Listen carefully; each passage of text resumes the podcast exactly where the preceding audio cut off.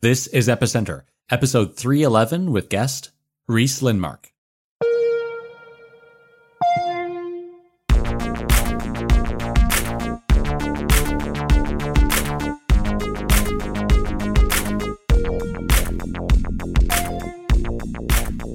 Hi, welcome to Epicenter. My name is Sébastien Couture. And I'm Friederike Ernst. Today, our guest is Rhys Lindmark. Rhys is the head of community and long term social impact at MIT Media Lab's Digital Currency Initiative. Of course, we've talked about the DCI before on the show. We had the director, Neha Narula, on the podcast last year. I met Rhys a couple years ago, and I was always impressed with the way that he thinks about social issues. I was also really amazed to find out that he gives a non negligible part of his salary to charity. And I remember at the time it had led me to really rethink the way that I could make an impact. And I had started doing a little bit more volunteer work um, in local nonprofits um, in, in my vicinity. Rhys is also a fellow podcaster, and he's the host of Greymirror, which is a podcast about technology, society, and ethics. It used to be called creating a humanist blockchain future. That used to be the best blockchain title ever. I love that. Yeah, it's a good name yeah. for a podcast. A little hard to remember, but uh, good name nonetheless. so we talked about how one can make better choices around making a positive impact on the world. We also addressed the turmoil happening at the Media Lab at the moment surrounding the funding that they've received from a known pedophile. And then also central to the conversation was the topic of blockchain ethics. And that's because Rhys and Neha are giving a blockchain ethics class at the moment. And ethics around blockchain is not something that's discussed very much, but since the technology has a potential for such a massive social impact, it's worth considering. And I think that it's something that all of us collectively should be spending a lot more time thinking and talking about. Absolutely. So I think we kind of tend to skirt this issue as technologists just because the questions are actually really hard and there's no clear right and wrong or it's, you know, just drawing the line in the sand is super difficult. Um, so I think it's super commendable that the MIT Media Lab uh, Digital Currency Initiative actually takes this on as a challenge instead of just, you know, saying this is technology we're not really responsible for the societal outcome of this. And I mean, basically, we've, we've seen these kinds of institutes for AI pop up in the last couple of years. And I think it's time that we actually have them for blockchain as well. Well, hopefully with this course, it'll get more people thinking of the ethical questions surrounding blockchain and cryptocurrencies and get a conversation going that will hopefully have a positive impact. Before we go to our interview with Rhys, I would love to tell you about our sponsors for today's episode. As you know, we're going to San Francisco for SF Blockchain Week, and Cosmos is sponsoring the DeFi hackathon that's happening over the weekend. There's a $50,000 prize pool in Atom for winning teams. Going to be a huge event. Hundreds of people have already registered. You don't have to be a developer to attend. In fact, if you're a designer, a project manager, or a legal expert, your skills are also welcome. What's great about Cosmos is that unlike something like Ethereum, it's still a relatively new platform. So a lot of the building blocks and core infrastructure have yet to be built. So there's a lot of low hanging fruit that you can build on. So things like staking derivatives or a lending platform. You know, I'm really excited to see someone build the next MakerDAO like stablecoin for Cosmos. All these things are possible with the Cosmos SDK. And what's also exciting is that the IBC protocol, the inter blockchain communications protocol, will be ready by the time the hackathon happens, which means that you can create interoperability mechanisms with other dApps in the Cosmos ecosystem. And that's really a first. And it's really, it'll be really exciting to see what people build uh, with IBC. So to register, go to epicenter.rocks slash SF Cosmos. And when you fill the form, make sure to let them know that Epicenter sent you. We're also brought to you by B9 Lab, the blockchain education specialists. And Epicenter is all about education, so this is really a perfect fit. They have a new smart contract auditing course, and it is for experienced Ethereum developers. It starts on November 18th. It's part time and it's seven to eight weeks long. What's great about this course is that you'll learn through real world examples of smart contract vulnerabilities that are found in the wild, like this recent one a user named lucash-dev was participating in a bug bounty and he won 50 grand for finding a critical bug in a yet to be launched MakerDAO upgrade. And so this flaw would put large amounts of collateral at risk through multi-collateral DAI. So basically a user, an attacker could create a fake auction and put up very little collateral for a large amount of DAI. And the system would trust this number and use it as credit so that when the multi-collateral DAI was in liquidation phase, the attacker could steal all the collateral in it basically in one transaction. So this user, lucash-dev, well, he found the bug and, well, nothing happened because it was never put in production. So these are the kind of skills that you'll learn from this course. And as an Ethereum developer, just think of the return on investment that you gain from adding smart contract auditing expertise to your skill set. It makes you much more competitive on the market. If you're interested in this course, there are 100 seats available. Once again, it starts on November 18th and you can sign up at solidified.b9lab.com and use the code epicenter at checkout to get 5% off the course price. We're also brought to you by Trail of Bits. And you know, you could probably do the smart contract auditing course and then apply for jobs at Trail of Bits. But anyway, as I described in that last example, when things go wrong, they could go really, really wrong. And it's great that that particular vulnerability never made it through to the production MakerDAO smart contract. And you should be also taking the steps necessary to make sure that you catch those bugs, those major vulnerabilities before you go to production. And so this is why getting your systems audited and creating robust security processes and fostering a culture of security in your organization is really important. And Trail of Bits can help you do that. They work with your team to audit every aspect of your project. They check your smart contract code and they help you implement best practices around things like DevOps and key storage and user facing applications like your website and your app. But it doesn't stop there because once your software has been tested by Trail of Bits, They'll provide tools to make sure your code remains safe after every new commit. So they kind of put this security firewall that checks your code every time you do a git commit. Trail of Bits is constantly putting out papers and research and the results of their security audits on GitHub. So you should check out their publications repo for more on that.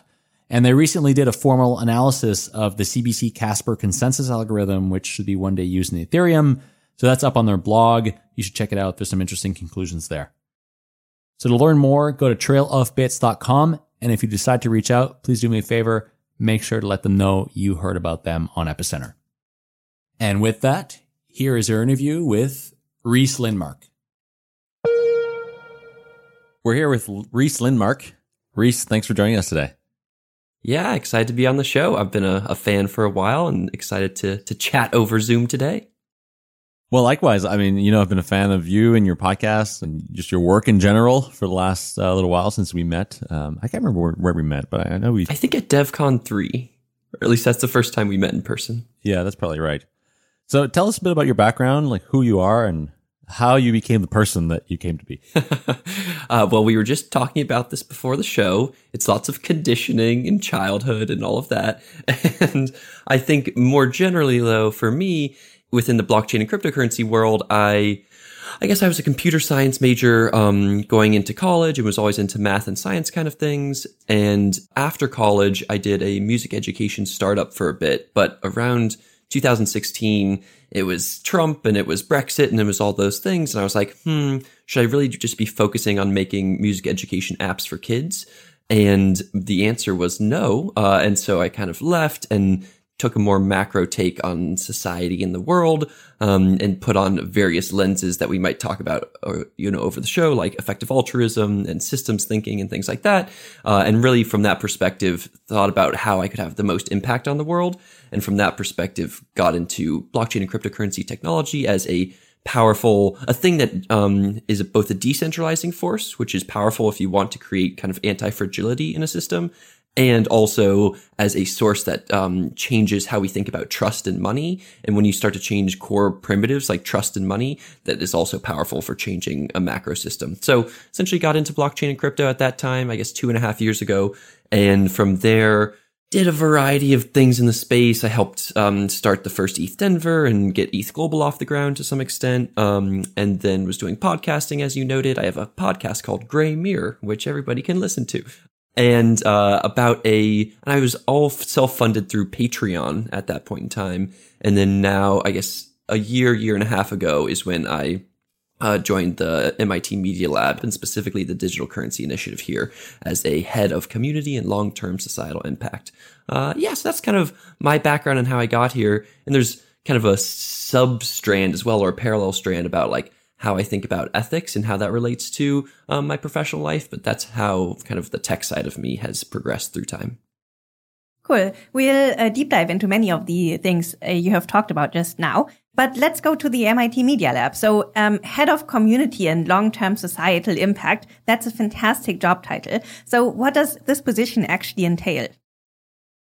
Yeah, good question. Well, it was the job title was made up by myself and my boss. And yeah, I think that long term societal impact is honestly the most, the more important piece. Though the community piece shows that I'm having that impact not through code. I don't code anymore, but rather through norms and teaching and those kinds of things. So I guess when I think about my job, it's primarily thinking about as as the title says, thinking about the long-term societal impacts of blockchain and cryptocurrency technology, and then trying to shape them as in a positive way. So that can look like uh, podcasting, or I'm teaching a class this semester on blockchain ethics. It can also look like you know going on this podcast, you know, doing some writing. Um, so a variety of small things like that. We're helping to kind of build the academic field of blockchain and cryptocurrency technology with other fields besides ethics, like law and computer science and economics, but ethics is also a piece of that. So it's kind of a mismatch of a variety of non coding things in thinking about the positive impacts of the tech.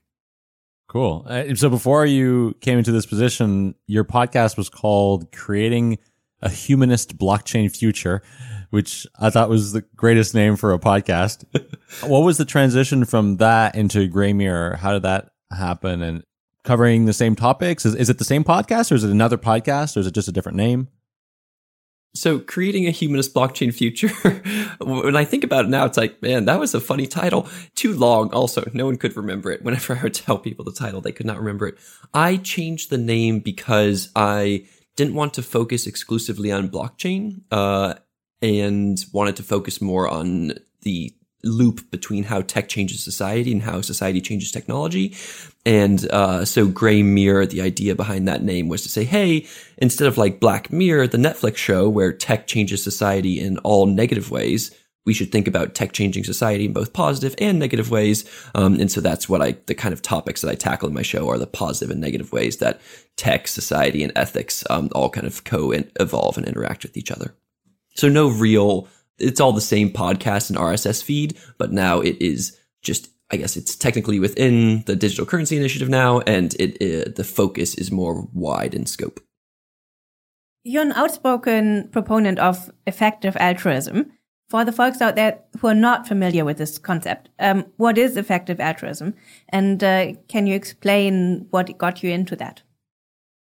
Yeah, good question. So, and let me say, I think of I am both an outspoken, um, you know, proponent of effective altruism, and I think that is just one of many lenses that we can use to view the world. So effective altruism is really good for thinking about kind of long-term uh, social impact and for like cost effectiveness of these things. But also there are things like social justice activism, which is really good for thinking about power structures and how kind of, you know, privilege over time. There's other things like, you know, systems thinking. That's another really good lens where you can view how the world, how things kind of co-evolve with each other. So I guess just to say effective altruism is one lens to view the world and it is a powerful one, but it's not my only lens. The way that I think about it for listeners is it's essentially a mindset and a group of people who are trying to answer and think about and act on the question, how can they have the most impact in the world? And usually when they think about that, and they think about it in this kind of very the birth of it was from the rationalist community in San Francisco and kind of a philosophical PhD, philosophy PhD community in Oxford. And so they think about in this very kind of rational, logical way. And once you start to think about how to have that kind of impact, then the kind of questions that you think about are things like, okay, well, what should we be maximizing for? Should it be happiness or should it be meaning or should it be some other positive metric?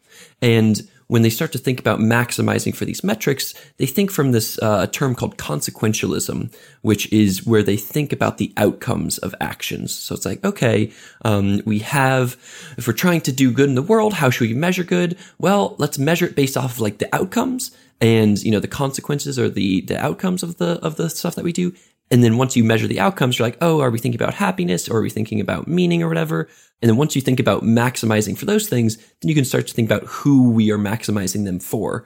And then when you come from that perspective, you can either think, you know, effective altruists think about something like uh, animal rights as a big cause area for them, where they say, hmm, you know, there's 70 billion factory farmed land animals every year, so maybe we should care a lot about that. That's a lot of, you know, bad happiness that's happening. Or maybe we should think about, you know, if we think about humans, um, don't just think about the people around you, but think about, you know, if, you know, we have about 7.5 billion people on Earth, and about 10% of them, 750 million, are still living in extreme poverty on less than two dollars a day, and that really is an awful situation. And so, let's think about them and how we can help them. Um, or they think about, um, you know, not just humans alive today, and not just human, and not just animals alive today, but all the future people. So you say, if society, you know, we've had about, there's 7.5 billion people today. We've had about 100 billion humans altogether, depending on when you count. Um, but in the future, if humanity keeps going, we'll have hundreds of billions or trillions of humans. And so if we were to uh, extinct ourselves or self-terminate from climate change or nuclear, you know, weapons or whatever, then that would be sad for all those future lives that couldn't be lived. And so let's kind of think about that as well. So this is to say, it is a mindset that thinks about consequences and how to have a positive impact in the world. And depending on your view on it, you can kind of optimize for different things within that framework. Um, let me say one final bit on that, which is uh, the most crucial piece for me, actually, which is so when you're optimizing for happiness, one crucial uh, result that you get quickly is um, that money has diminishing returns on happiness. So, for example, if I have zero dollars and I get a thousand dollars, that's awesome. Now I can like eat and do all these great things. If I'm one of those people and you know living on less than two dollars a day, but for myself and for you all, if we get a thousand dollars, it's not that big of a deal. And so studies have shown that uh, this correlation pretty much holds true that money has diminishing returns on happiness happiness is logarithmic with respect to money. Um, so it essentially doubles. Um, every time you double money, you only get a little bit more happiness. And so for me, the way that I implement that within my life is after about $45,000, you stop getting happier when you make more money. It just it really, really levels out. And so I decide to self tax myself. Um, 10 to 20% of my post tax income. So I give about $500 a month uh, to charity and to other things every month because I have enough. I, I, I'm living in abundance. Like I'm drinking great coffee right now. I'm on this awesome podcast. I have a loving family and I really can help the world in a way. And it doesn't even, it doesn't hurt my happiness at all to, to self-tax myself 500 or a thousand bucks a month. In fact, it makes me more happy.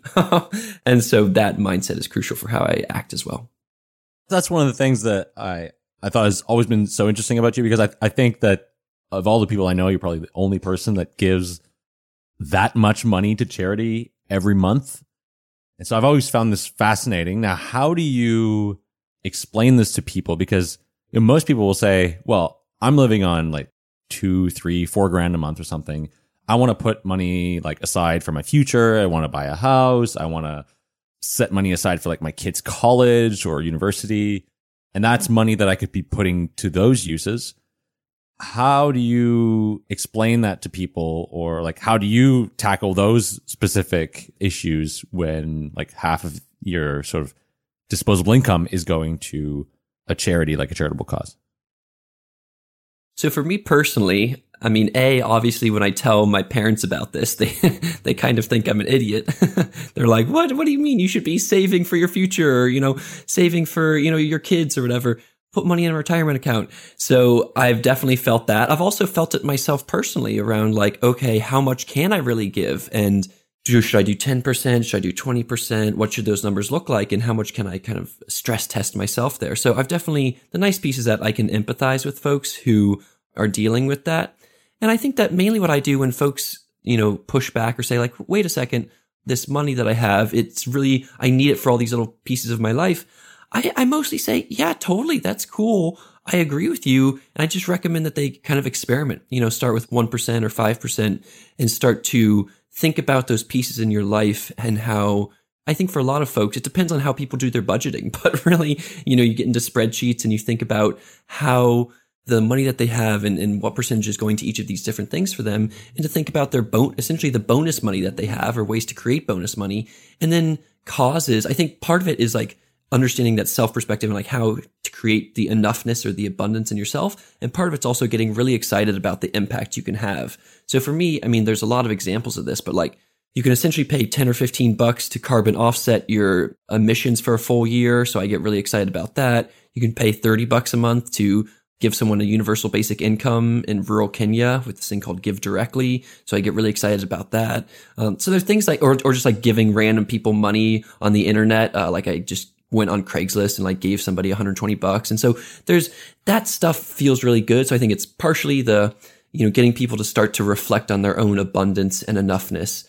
And it's, it's starting to think about the impact they can have and getting excited about that. And then when you can combine those two things together, you can kind of make this shift. Though I will say, I do think that this shift from scarcity to abundance, especially around money, is one that us all as a society need to deeply, deeply make and it is going to be very difficult because for the last, you know, definitely the last 300 years, we've, we've been in it. And more generally speaking, we've definitely been in this self facing individual kind of win lose uh, greed mindset. And it made sense for a long time because only up until recently was it the case that you could actively self tax yourself and not change your happiness at all. Like if I tried this 300 years ago, it would not work, but you can try it now. So I think it's small things. It's little conversations with people and meeting them where they're at. Now, do you think that the money that you're giving to charity could be, are you looking also at ways that you can optimize the way that that money impacts those people? Say, for example, like investing that money in some sort of a fund where like, you know, the end result is that you end up having more money that you could give to those charities or like, how, what are some ways that as a donor, you can optimize on the amounts that you're giving? Yeah, good question. So I think there are kind of two perspectives that effective altruists bring to this. One is there's the quote unquote cause selection level. And what that means is based, it's kind of that, that pro con that I gave earlier of, oh, should you care about animal rights and help the 70 billion factory farm land animals? Or should you care about global health and help, you know, the 750 billion people in extreme poverty? Or should you help the long term future and, you know, try to like mitigate existential risks to humanity. And so you can optimize from that level and say, hmm, which of these do I think is the most important? Do I most care about? And then start to give to that uh, cause. And then once you start to give within a cause, then you can do what's called like cost effectiveness stuff in that cause. So for example, if I were to try to give to something, if I'm trying to help with like global health, then it, I should probably not give to my brother or to, you know, my local art, you know, place around town or even to, in general, to folks in developed countries where, and that's a difficult thing here, but the amount of impact that you can have for folks in developed countries versus developing countries is huge. It's almost like a hundred X difference. And so you should, this cost effectiveness piece is choosing between the charities and saying which ones have had the most impact um, compared to other ones. So those are kind of the two big um, kind of optimizing uh, vectors that you can look at. And then I guess on this question of should you invest your money and give more later or should you just give money now is always an open question. I think that, and I haven't, it's kind of funny because, you know, the answer to that, I've seen a variety of people, the debates on each side of this. I think that for me, I pretty much fall on the just give it straight now perspective because I'm already, it's not like I'm not doing the investing side. And so I already do the investing side. And in addition to that, giving the money, I really think about it as giving the money to people now. And then that has a massive, it's very difficult to, to judge the impact of the money that you would give to someone like this universal basic income now versus being able to wait a bit and then give it later. And I think that because all of us are over indexed on investing and then maybe later, once you have a bunch of money or whatever, then giving it, I essentially super try to over index the other way and try to give now instead of giving later. Though I recognize that's not a very powerful answer to that and I'll look more deeply into it. I do get that because I think basically when you when you put things off, often you tend to not do them in the end. So I think basically doing it now is a good way of doing it at all. I'm just wondering, Rhys, how much giving someone a UBI via Give Direct, for instance, um, is better than taking the same money and supporting so- someone who makes a promise to change the structures of how society works in that everyone is guaranteed a basic income, for instance. So basically, in a, in as how much um, it's worth just fighting the symptoms, and how much we should actually look at the root cause of things and try to treat that. Obviously, I mean that's a long shot, and giving someone fifteen dollars a month is is a good start and basically weighing these options against one another, I think is really, really difficult. But of course, uh, I mean, basically, uh, that shouldn't paralyze you and lead you to not give anything, which I think it does actually do for many people. So. I think that's a great question, though, and I and, and I think well, one note is that these kinds of questions are the exact questions that the effective altruist community engages with and they engage with it in a very rational kind of way of like, okay, let's, you know, think about the consequences of these two things. Let's make some expected value calculations, et cetera, et cetera, and determine which one would be better. So that, that kind of question is, is right in line with all of that. And I think, yeah, to hope to not be paralyzed with it is definitely true. I know for me that that difference, yeah, it's a question of like syst- macro systems change versus yet dealing with the root causes or versus, you know, uh, dealing with the symptoms of it. And I think that you can see this balance with something like climate change and effective altruism. Uh, this balance is talked about a lot. And some of the most impactful charities that they have, they don't actually like plant trees for carbon, you know, offsets. What they do is this macro political work, like this one called Coalition of Rainforest Nations. And what it does is it protects rainforests more generally but doesn't actually like plant trees. But effective altruism has found it to be super, super impactful because it does some of that more macro political systemic work. So that's an open question for sure. And um, I just personally love the give directly one because it, A, so, I mean, when you compare Give Directly to some other pieces, it's still surprisingly effective. And it just feels so nice to just be able to give someone, it's an easy, really easy story to tell where you're just like, I'm just giving this person money. and like, it makes them happier. It makes me happier. It's a win-win scenario and I agree, I could think about some more macro systemic stuff, but I just really love the story of Give Directly. Okay, that's really fascinating. Let's switch gears a little bit. I mean, we, we want to spend some time on your uh, blockchain ethics course. But first, I think it's worth spending a little bit of time on what's happening at the Media Lab at the moment. So, yeah, can you break down what's been going on over the last two, three months and how it's affected the DCI? Let me say before I say anything here is that this is a little bit, whenever dealing with some of these very hot topic issues, especially over something like a podcast, it's kind of scary. And so I just want to be vulnerable about that for a second, which is that you know, I'm going to continue to speak words in these next couple minutes. And if I speak the wrong words, then like, who knows? Maybe like the Twitter mobs will be after me. And so I, I say that in kind of a funny way, but it's also pretty serious where it's like when you deal with these very hot topic issues, it can be a little bit scary. So I just wanted to, to share that. So for the listeners, what's been happening at the Media Lab is if you haven't been aware, there's been, there's this person, Jeffrey Epstein, who has recently killed himself in jail. And he is a person who is a sex trafficker and a pedophile and has been doing that for a long time. And in America, he was also very connected to essentially lots of elite billionaires and philanthropists in academia. And his ties to that world have been coming out more and more over time. And more recently, those ties were very explicitly seen with the MIT Media Lab and with the director of the Media Lab, Joi Ito. And those ties were essentially Epstein giving money to the Media Lab and giving money to Joi Ito's kind of um, funds. And so uh, his like venture capital funds.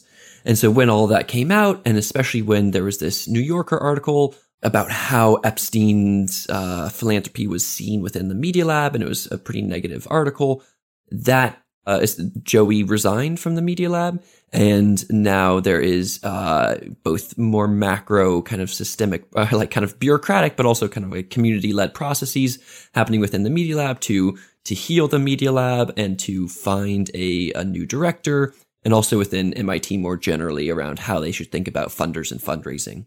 Uh, so that's kind of how what has been happening and specifically for the DCI, it's funny because it doesn't affect us that much.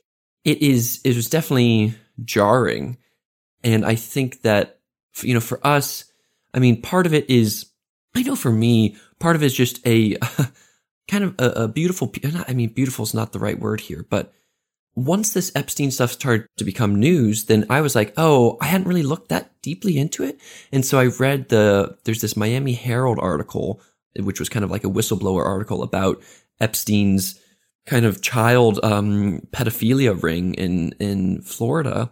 And whenever talking about any of this Epstein stuff, it's really thinking about the victims there is so crucial. And I think reading, if anybody hasn't, if you've been reading this article, you know, just type in Miami Herald Epstein. It's a long article, but it's really, it's very well done and it's really sad and awful to see what Epstein did to these girls. It's, it's girls between the ages of 13 and 17 who are really poor and he'd offer them very small sums of money, 100 bucks, 200 bucks to come to him and to give him massages and to do sexual favors and to bring other girls into the mix. And, and then the, when all of this was found out about, the, the US government, the legal system essentially treated Epstein as a, as a plutocrat and didn't give him a, a serious sentence. And, and it is just a, it's both a despicable act of, of Epstein and, and the legal system. And it's awful to see what was done and to hear what was done for, for these victims of, of sexual assault. And so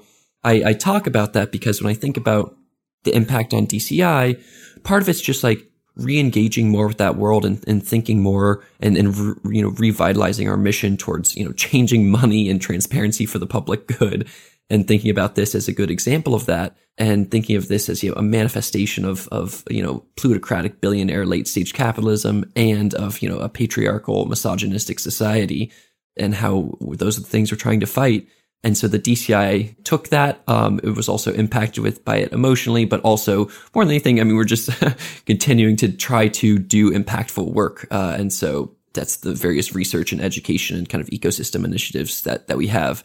So it hasn't affected us too deeply, but all those kind of reinvigorations of the mission and uh, emotional kind of um, taking a step back, we're, we're definitely part of it. Jeffrey Epstein had given to the MIT for a long time um, and had been blacklisted from giving to the MIT at a certain point after I think this uh, this trial in New York happened where he was convicted but given a very lenient sentence. MIT Media Lab continued to take money from Epstein, basically earmarking his funds as anonymous donations. So do you think the Media Lab can emerge from this on the other side and does the future of the Media Lab look like?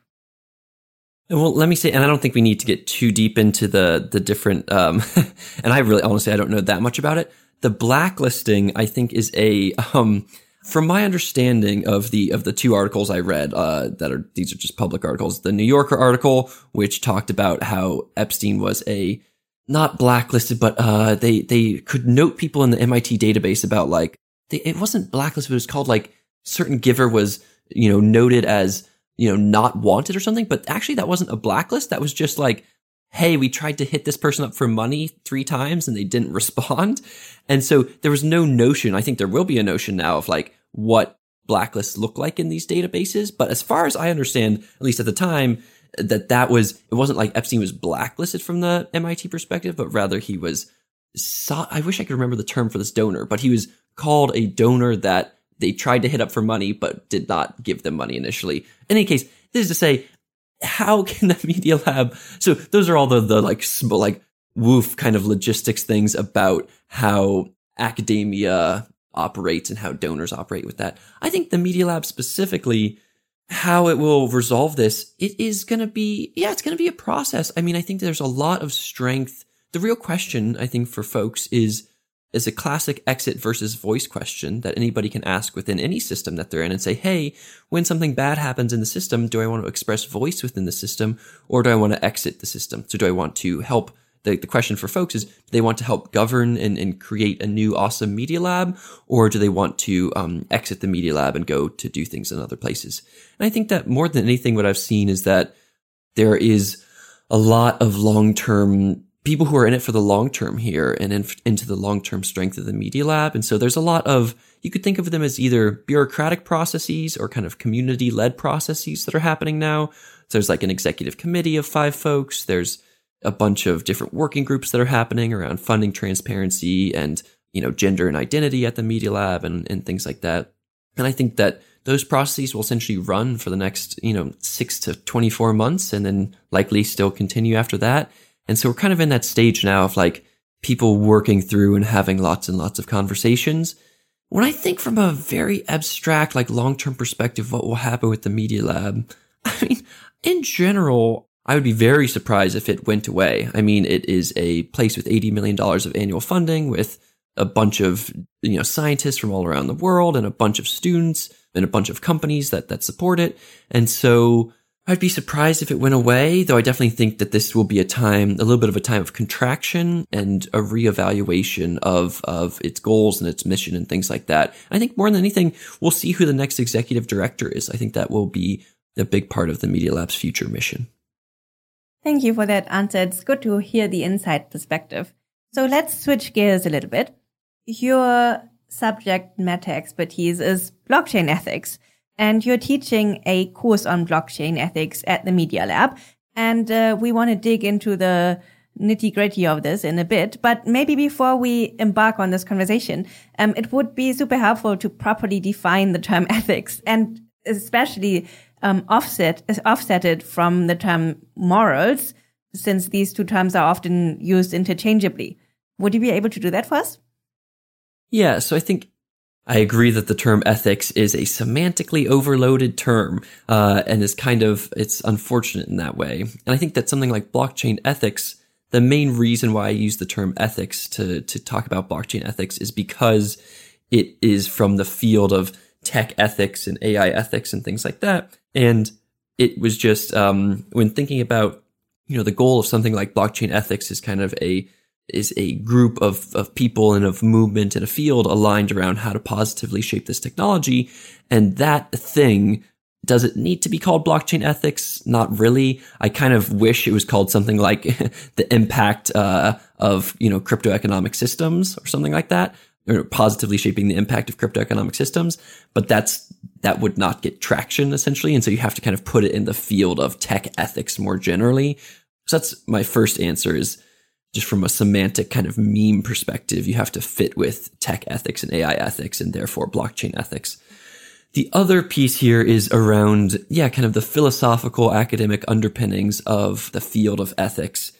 I guess I'd make three differentiations. The first is ethics versus morals. And generally speaking, people think about ethics as kind of an external thing where society is saying, okay, what does society say are the good external things to do versus morals, which are more like kind of like the internal good things to do. But I actually think that that framing is not as quite as helpful as thinking about ethics in the field of what's called normative ethics, which is like, what should we do in the world? It's this question of should versus something like science, which is really good at determining like is questions. So it's like is questions versus ought questions or is questions versus should questions. Within normative ethics, what should we do? There are kind of three big types. One of them, and this connects back to the effective altruist piece. One of them is consequentialism, where you say, what is, or what, you know, what should we do? Well, we should do the thing that maximizes impact. You know, this is a very utilitarian kind of mindset, and utilitarianism is a subfield, uh, or sub idea within consequentialism. So there's consequentialism, and then there's deontology, um, and then there's virtue ethics. And virtue ethics are, you know, virtue ethics and deontology are kind of, you could map them onto morals if you wanted to. They're more kind of internal things virtue ethics is thinking about what are the virtues that I want to do in society. That is good. Um, and so that's like, oh, maybe I want to be honest or I want to be compassionate or whatever. Instead of thinking about the outcomes of your actions, you think about, you know, doing these really good processes or the, the you know, doing the actions rather than the outcomes. Um, and think about the virtues. And then the final piece here is deontology, which is thinking about laws and like thinking about, okay, what is good is actually you know, how I, you know, conform to these, you know, norms or laws of society. So those are kind of the three big buckets that I put it into for normative ethics uh, and how that relates to uh, morals more generally. Does that help? yeah, that's really helpful to, it helps to frame, I guess, this discussion. Talk about your blockchain ethics class. Why did you want to do this? Yeah, I think you know the deep underlying reason for why I wanted to do it was I mean just I think as you know both of you believe when you see something like this technology and you say, "Ooh, okay, you have a lot of people rewriting how money works."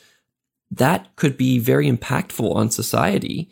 And when you see that, you say, okay, how do we want to positively shape this thing? And, and so I think that when you start to think in those ways and you say, okay, if, you know, blockchain is going to have even 10% of the internet's impact, you know, we should take great care in proactively developing it. When you start to think from that perspective, you start to say, ooh, okay, what already exists around you know, the proactive development of, of this field and positively shaping it.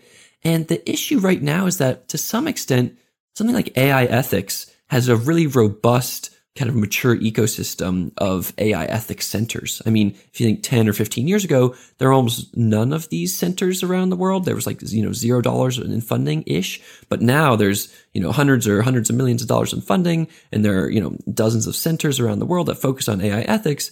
And I really expect something similar to happen with blockchain um, and blockchain ethics over the next kind of 10 or 15 years. And so this is really just kind of kickstarting that conversation and, and, starting to build this new field of tech ethics specifically around blockchain um, and and trying to positively shape that. So it's the reason why I do it is because I think this could be a very impactful technology, and I want to make sure that there's a kind of a civil society, nonprofit, academic um, movement that is contributing to the positive shaping of it, in addition to companies and governments. So technologists um, themselves often tend to shy away from these fundamental questions um, to which there isn't one right answer.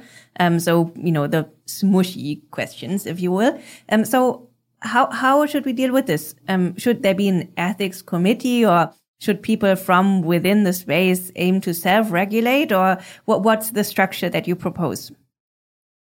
For me personally, the structure that I propose I almost always come from the meta framework level with these things and, and don't want to necessarily uh, propose any specific structures for folks. You know, I'm thinking about it as there's this great thing called um, Lawrence. There's this person Lawrence Lessig um, who has this thing called the pathetic dot theorem, and he um, or pathetic dot theory, and it came up when he was thinking about the Creative Commons and the early internet. And when you're both thinking about how to shape something and how something is being shaped, you can think about how it's being changed through the code itself. Um, and so this is like, okay, what, what actual, you know, code have we put into our, you know, crypto wallets or, um, you know, the exchanges or things like that or smart contracts. But then you can also shape things by saying, okay, let's use markets. So let's like change the incentive system here. Um, or you can, you know, shape things by using the law itself and saying, okay, we want to use, make something illegal or not illegal or you can shape things using norms where you kind of shame people for doing something bad and give people um, praise for doing something good. And so I think that I think about ethics committees and things like that. I think that there will be we will see people try to use each of those four different categories in order to positively shape this technology. And I think that kind of the way that I think about it is you already have governments to some extent doing the law side of things you already have kind of native to blockchain and cryptocurrency. You already have kind of the incentives and, and code based side of things.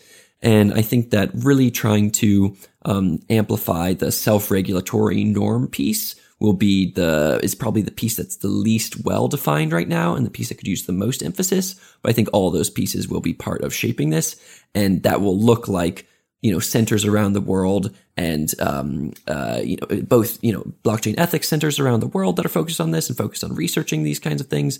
It will look like you know uh, committees at the you know the state you know level at the government level that are looking into these things, and it will look like possibly within these new protocol networks people who are specifically focused on on the long term impact of this, just like people like Salesforce or Google have like uh, ethics boards and things like that. So, so, do you think that the ethics process in blockchain will be fundamentally the same as say in AI or biotechnology or geoengineering? Because one of the hallmarks of blockchain technology that's always being touted um, is that in principle it's unsensible, right? So basically that's not true for any of these these other technologies. Um, so so would you say that blockchain in that respect is fundamentally different, or is it just is it just another emerging technology that needs to be um, thought about in terms of consequences and what we want for it and what we don't want?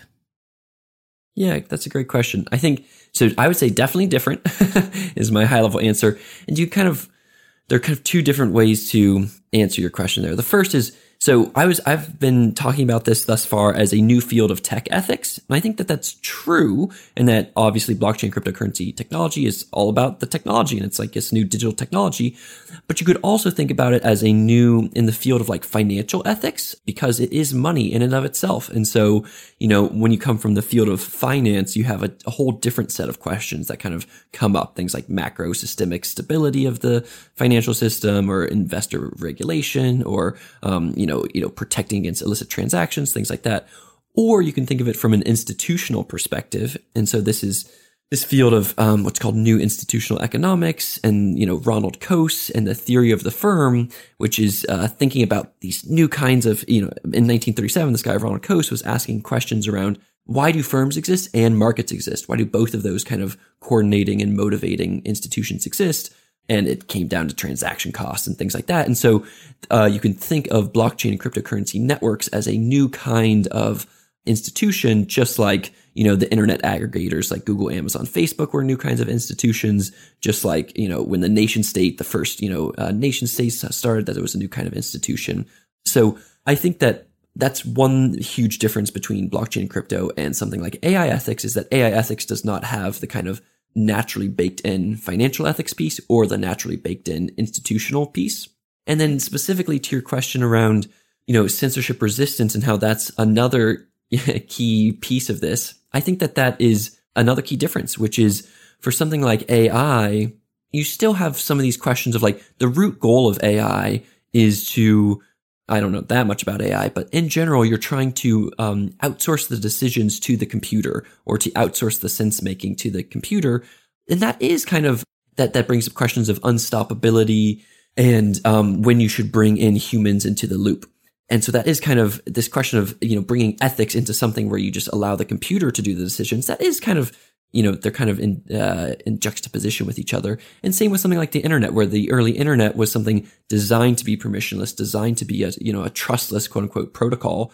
And uh, these questions of oh you're trying to bring ethics into this thing that's designed to be totally permissionless that was still kind of you know in opposition to the original idea. And so i think exactly what you're saying is true which is a key part of the blockchain and crypto world is this kind of permissionless you know, decentralized protocol aspect of it that has this censorship resistant money.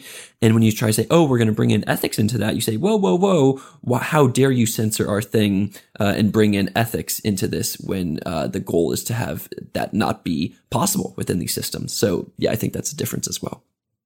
In the context of a blockchain network, what role do you see a miner play who, you know, in effect, the miners are the last line of of defense, if you will, and are able to collectively censor transactions on the blockchain. Do they have any ethical obligations to do this, in your opinion?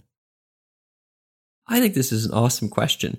I think that there's, and, and very connected, of course, to the censorship resistance piece, which is, and the reason why we have the censorship resistance is a, to some extent because of the decentralized nature of the network and things like miners not censoring transactions where they say, okay, even if this is from, you know, XYZ, we're going to put it, uh, you know, into the blockchain. Um, and so it's a very difficult question. My personal instinct is it, uh, of course, it depends if I was trying to send a bunch of money somewhere else in the world, and when that money was received in that other point in the world, it would blow up all of society and it would blow up the earth and all the solar system and all the universe. That would be sad. And so I think that a miner at that point in time would have the moral obligation to um, censor that transaction. Say, you know what, this is in the mempool, but I'm not gonna, I'm not gonna add that. However, that is obviously an extreme case. And so I think in general, if I were to talk about this with lawmakers or with other folks, I would try to not have uh, miners have much moral or legal obligation here as part of the system. And I'd say one final piece here, which is that there's this great book called Blockchain and the Law by Primavera de Filippi and uh, Aaron Wright. And what they do is they essentially, a lot of these questions have been asked before around you know, you could ask a very similar question with someone like internet service providers or people like that, where you say, Hey, there's this packet going over the network, which is child porn, or there's this packet going over the network, which is, you know, telling people to, uh, you know, give, uh, you know, give me money for drugs or whatever. And so a question that was brought up then was very similar of, Hey, should the people who are sending the packets over the network, should they, um, do they have a moral obligation to check out what those packets are and, or, um, censor them? And so I think, and in the end, what we saw is that the miners can be regulated, just like the packet uh, network folks can be regulated, but you can really regulate so many different parts of this stack, whether it's the internet service providers or the miners or the exchanges or a bunch of different pieces here. And in general, I think the higher leverage points are not necessarily the miners, but rather other pieces. That's, that's my personal uh, instinct to not want miners to censor transactions. Yeah, I think I, I agree on that point pretty much completely. So if miners are not meant to censor transactions, which other parts of the stack or service provider stack do you think perhaps should lend themselves to be regulated? And so, just as a note for folks, what we're diving into here, when we think about those four different parts of Lessig's pathetic dot, we're really thinking about the kind of uh, the law piece now and saying, okay, if we want to shape positively shape this technology with law, how should we do that? And AKA, what regulations should we put on the various actors in the system? Uh, what should we determine legal and illegal? And I think that, um, well, A, with blockchain crypto, just like stuff with the internet, you have this um, big uh, global regulatory environment and all the regulatory arbitrage that happens there.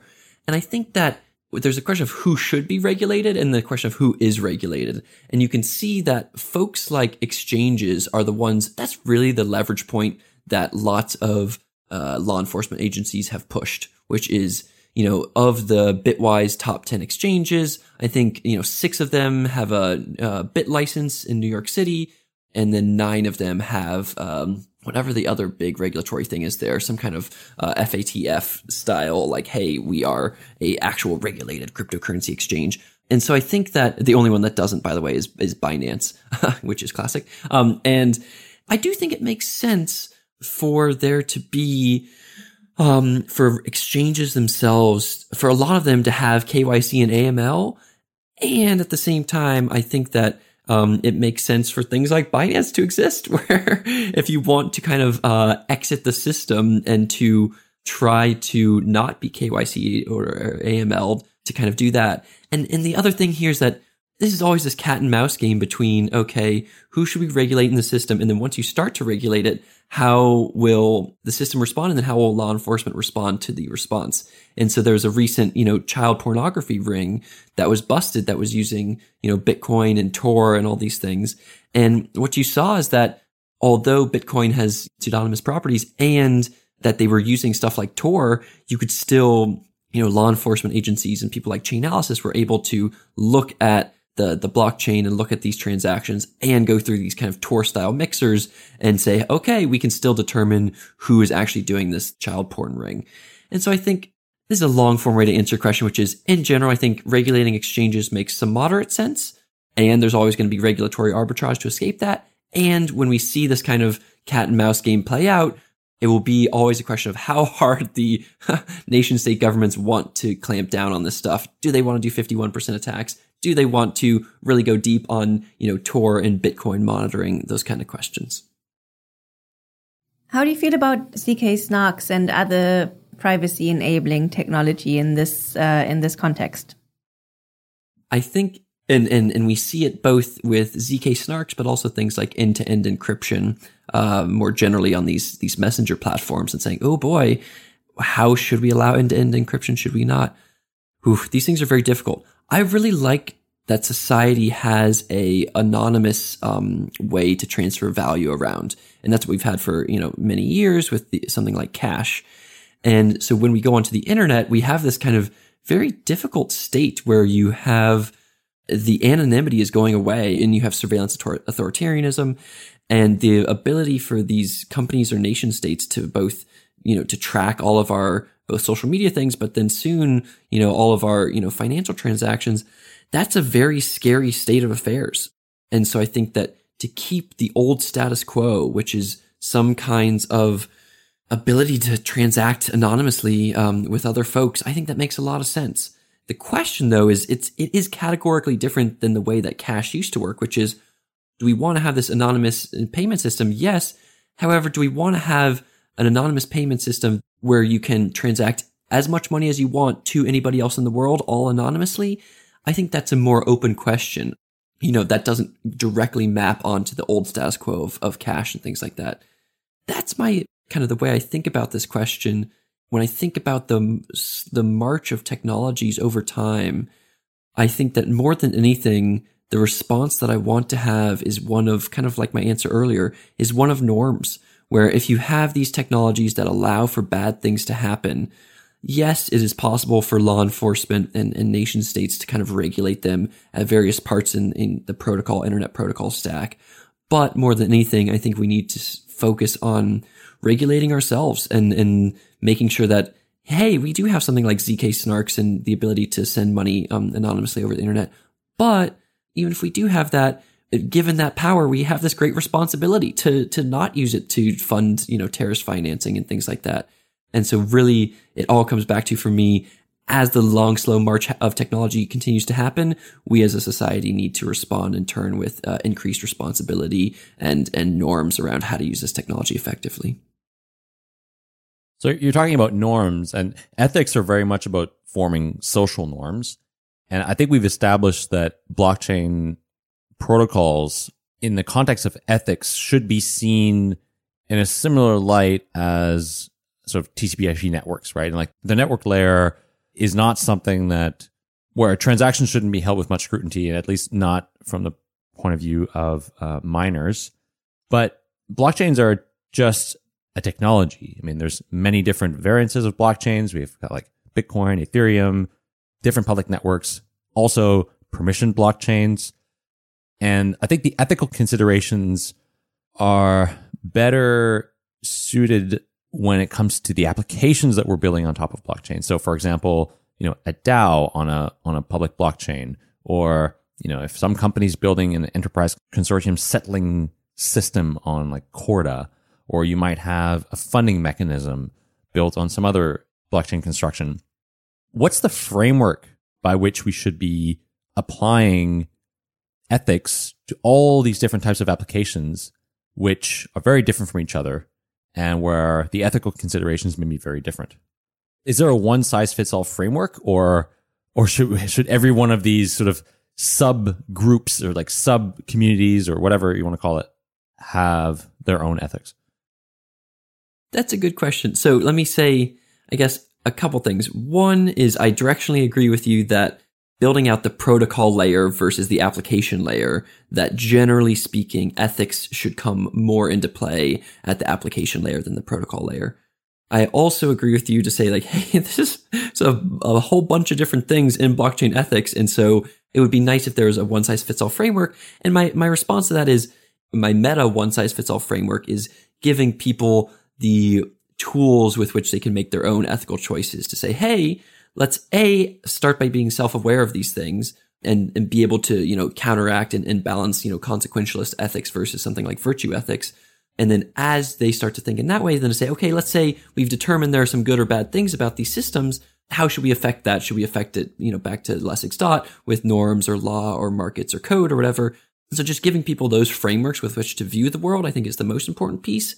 Who, when I think about the actual, when people start to say like, Hey, I'm a developer. Should I build this thing or not?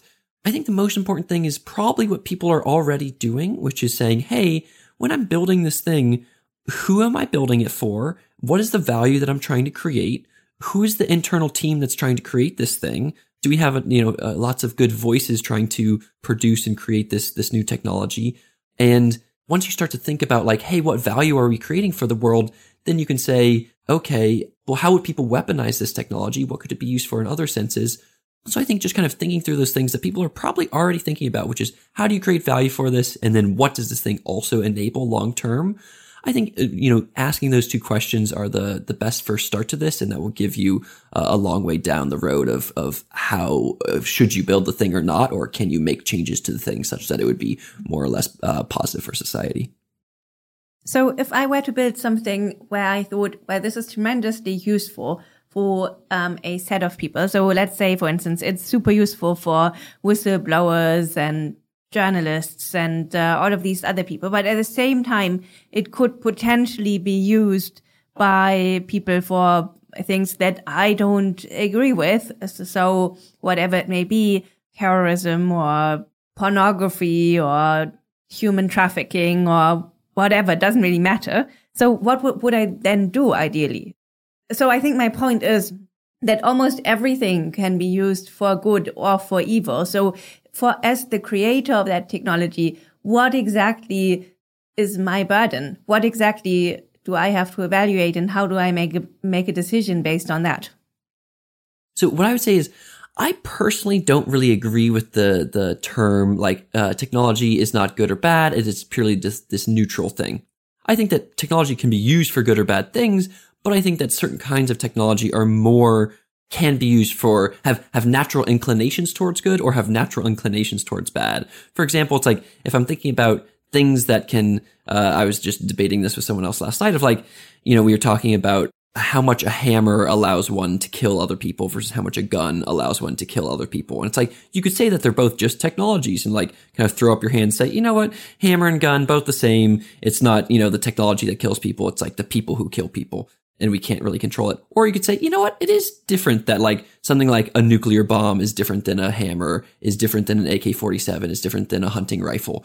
And so I think part of it, if you're building the technology that you talked about there, I think that part of it is of asking that question and saying, okay, is this thing more, and I would come from a consequentialist perspective, which is one where you kind of pro con the positive that you think you'll create with it versus the negative. And if you create something, you're like, oh God, this looks like it's only going to be used for like people to do, you know, like terrorist financing or whatever, like child trafficking, maybe don't build it. But if you're building something that you think and you're going to try to share it with, with the whistleblower community. You're going to put things in place that make it so it's like, you know, something like SecureDrop, which a lot of whistleblowers use is like very technical and hard to use and things like that. And so you say, okay, maybe I'll try to do things like this that will make it, you know, more difficult. That will make it maybe easier for some folks to use than others.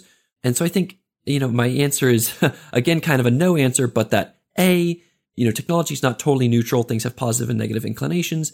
B, when you start to build it, evaluate what you think the positive impact will be versus what the negative impact will be, because it'll definitely be both. And then if it's going to be mostly positive impacts, then try to say, okay, how do we re-emphasize those positive impacts, share it with those communities that I think will be positive and try to mitigate those other communities and how they may use it for negative means. Interesting. I'd like to zoom out a little bit from here. So from inside the blockchain community, it's very easy to feel that this is the greatest technological advancement more or less since the internet. So as someone with more of a bird's eye perspective, do you think there's a chance that blockchain is going to go away or maybe not go away completely, but, you know, find its niche and then just be stuck in that niche forever without causing a major paradigm shift in how society works and how the future of humanity is going to be shaped out. Yeah, definitely from within the ecosystem, it often looks like, whoa, like you have a bunch of smart people who are working on building a lot of like underlying protocols here. Like this is going to be really impactful.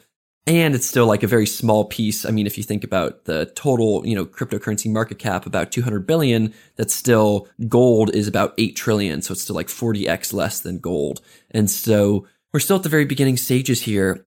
The other question is um, back to Sébastien's question from earlier of like, um, what do we define as blockchain? Do we define blockchain as purely these new permissionless style networks, something like Bitcoin and, and you know censorship resistant money, or kind of new smart contract networks, or do we define it in addition as these kind of you know permissioned validator set networks, um, where you have these permission validator sets in you know the enterprise blockchain world, or do we also define it as kind of this instigatory piece with, you know, fintech more generally to say, Hey, existing financial system. Hey, central bankers, you should, you should think about these things more and you should implement some of the things that we're doing in your central bank digital currencies and things like that.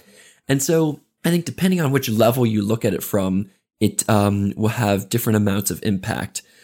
Uh, or, or how you define kind of blockchain, it will have different amounts of impact. My general instinct is that it will not be a small evolutionary niche and I think that that's true because for a variety of reasons, but um, I think perhaps the most important of which is A, it has catalyzed the more general banking and financial ecosystem more generally. And I think that that should be thought of as part of blockchain's impacts. And those I think will be large. And then second, I think that this gets into another uh, long conversation that we don't necessarily need to have, but it, blockchain and cryptocurrency technology is a, you can think of it as this kind of anti-fragile, non-violent protest where you had this small community in this white paper that was produced to make this magic internet money, you know, 10 years ago with Bitcoin. And now you have this whole ecosystem of folks who are really excited to exit our current state of late stage capitalism and to build this new parallel world where they change how money works and, and how we should think about institutions and things like that. And people are more bought into that world of, you know, Bitcoin and Ethereum and stuff like that than they are bought into stuff like old nation states. And so I think that when you have this new system that's being built of an evolutionary niche that has money naturally baked into it, what that allows for that new nonviolent movement to do is it allows it to propagate through time more easily. And unlike some of these things like, you know, peer to peer, you know, encrypted communication, which didn't have money baked into it naturally, something like blockchain cryptocurrency, there's too much money in the ecosystem. And that allows the kind of evolutionary being that is blockchain as an institution to continue to survive and compete versus existing institutions and to be very strong at battling them. Cool, that's super interesting. Would you be able to expand on the role of nation states in the context of the future of blockchain? So I think that the role of nation states will be a couplefold. One will be their continued existing attempts to, you know, regulate a global world and be the primary institution in a global world and and to get people excited by them. And you can see that battle happening with like nation states versus these new like internet aggregators like Google, Amazon, Facebook, whatever.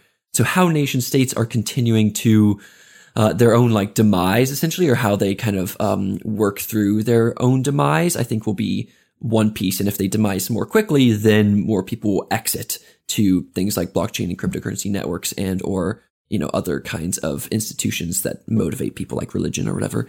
So that's one piece. I think the other piece is how nation states are connected to their central banking systems and how those central banking systems both think about blockchain cryptocurrency technology, but more importantly at this point, again, blockchain cryptocurrencies are very small in the macro scheme of things for how much like uh, money they have and how much volume they have. And so it's really a question of how they implement and start to do experiment with things like central bank digital currencies and how those kind of co-evolve with um, with you know permissionless blockchain networks. So that's kind of one other piece here, and then the third piece is yeah how as they're starting to um, both lose their power and as they are starting to evaluate these new networks and start to think about regulating them, it's all these questions that we talked about you know through the show of how should nation states want to still have these great public policy goals of like, hey, let's try to like mitigate the amount of terrorist financing or child porn or whatever that happens with these new technologies. And so I think how they regulate that, it will be the third big um, kind of axis of, of interaction between nation states and blockchain networks. Does that answer your question? Yeah, I think uh, we could talk about this for hours, but at some point uh, we have to uh, get to the end, unfortunately. Go to sleep and, and, and eat food and those kinds of things. Yeah. so tell us about this. What have you learned since uh, starting this this course, and what's the future for this class?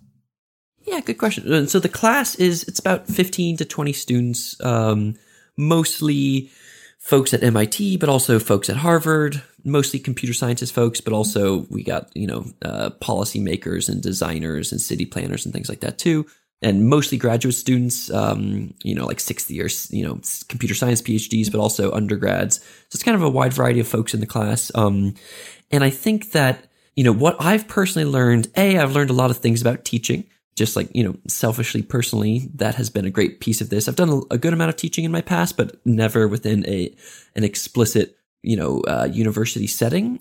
It's very difficult to teach this class because a, blockchain cryptocurrency technology is a very complex subject. And B, taking a very complex thing and then trying to understand how that thing will actually impact society is even more complex.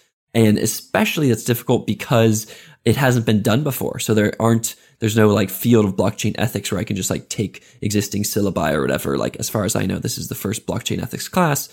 to be clear, it's myself and uh, my boss and director, the DCI, Neha Narula, who are teaching it. Um, and so it's great to have her input as well, especially around a lot of the technical things. She's like a distributed systems PhD um, and all these great things. So I think that that's been a learning for myself is, you know, just as I've been teaching and trying to teach this very new thing. And let me say one final piece on that new thing although this is technically the first blockchain ethics class, there are lots of like blockchain and law classes, and they deal with a lot of these similar issues. And what I would say personally for things I've learned are just, it's been very helpful for me to take these loose ideas that I'd had before around how to think about this stuff and to kind of categorize it and scaffold it in more explicit ways. And then part of it's also been my own learning for these things. So one quick specific example of this is you know, when you think about financial ethics, there's a question of how should one think about financial ethics? And we are lucky to have, um, you know, one of the DCI advisors is this guy, Gary Gensler, who was the ex-chairman of the CFTC. And he, you know, spoke at the Libra hearings and things like that. And he was just able to provide me with like, Hey, here's how we think about, you know, financial regulation and the public policy goals there. And, and so being able to think through those things with experts and then to try to teach those to the students and get a good feedback loop with them has been really, really helpful. Is uh, the content of this class available to folks outside of Harvard and MIT? Definitely, yeah. The class is really one specific implementation of the more macro goal, which is build the field of blockchain ethics and make it the case that, you know, there are lots of people in civil society who are actively thinking about how to positively shape this stuff and so this is just one implementation. And I hope that there will be many other blockchain ethics courses or whatever in the world in the future. And so, yeah, the, if, if people go to blockchainethics.co.co, they can find, um, there's a forum there, there's a syllabus there. And so I definitely think starting with the syllabus, you know, it's a kind of a long syllabus, like, you know, 20 or 30 pages, but there's a lot of awesome readings and things to do there and eventually we'll upload the videos uh, from the lectures and stuff online as well. So yeah, the goal is to be as open source as possible to kind of help catalyze this um, as a field. Well, it's a fantastic initiative, and I wish you lots of luck in the future with this course. And you should definitely subscribe to Rhys's podcast, Greymirror, which I'm sure you can find everywhere where one finds podcasts. and yeah, thanks for coming on the show. Yeah, thank you all for having me, and and thank you for engaging do I think that you all at Epicenter do a good job of both engaging with the, the deep technical stuff, which is super, super important to say like, Hey, let's actually build this thing first. And, um, with engaging with more of these kind of macro ethical systemic questions. So, so thank you for your time as well. And thank you listeners and good luck and definitely go to blockchainethics.co and check it out. thank you, Rhys. Thanks, Rhys. Thank you for joining us on this week's episode. We release new episodes every week. You can find and subscribe to the show on iTunes, Spotify, YouTube, SoundCloud, or wherever you listen to podcasts. And if you have a Google Home or Alexa device, you can tell it to listen to the latest episode of the Epicenter podcast. Go to epicenter.tv slash subscribe for a full list of places where you can watch and listen. And while you're there, be sure to sign up for the newsletter so you get new episodes in your inbox as they're released. If you want to interact with us, guests, or other podcast listeners, you can follow us on Twitter. And please leave us a review on iTunes. It helps people find the show, and we're always happy to read them. So thanks so much, and we look forward to being back next week.